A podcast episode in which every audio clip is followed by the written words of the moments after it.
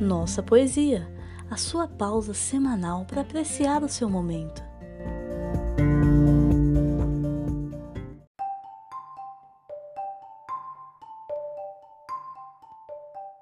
A Florista, de Francisca Júlia.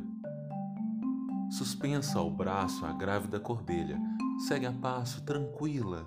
O sol faísca, os seus carmíneos lábios de mourisca se abrem sorrindo numa flor vermelha.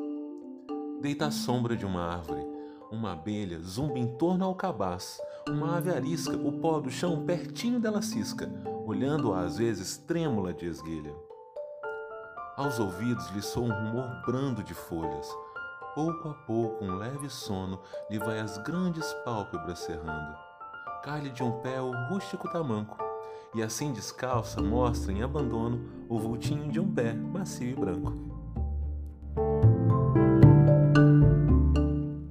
Este podcast é oferecido por Nossa Universo. Siga-nos nas redes sociais com arroba Nossa Universo e saiba mais em nossauniverso.com.br. Considere também tornar-se nosso apoiador acessando apoia.se barra Nossa Universo.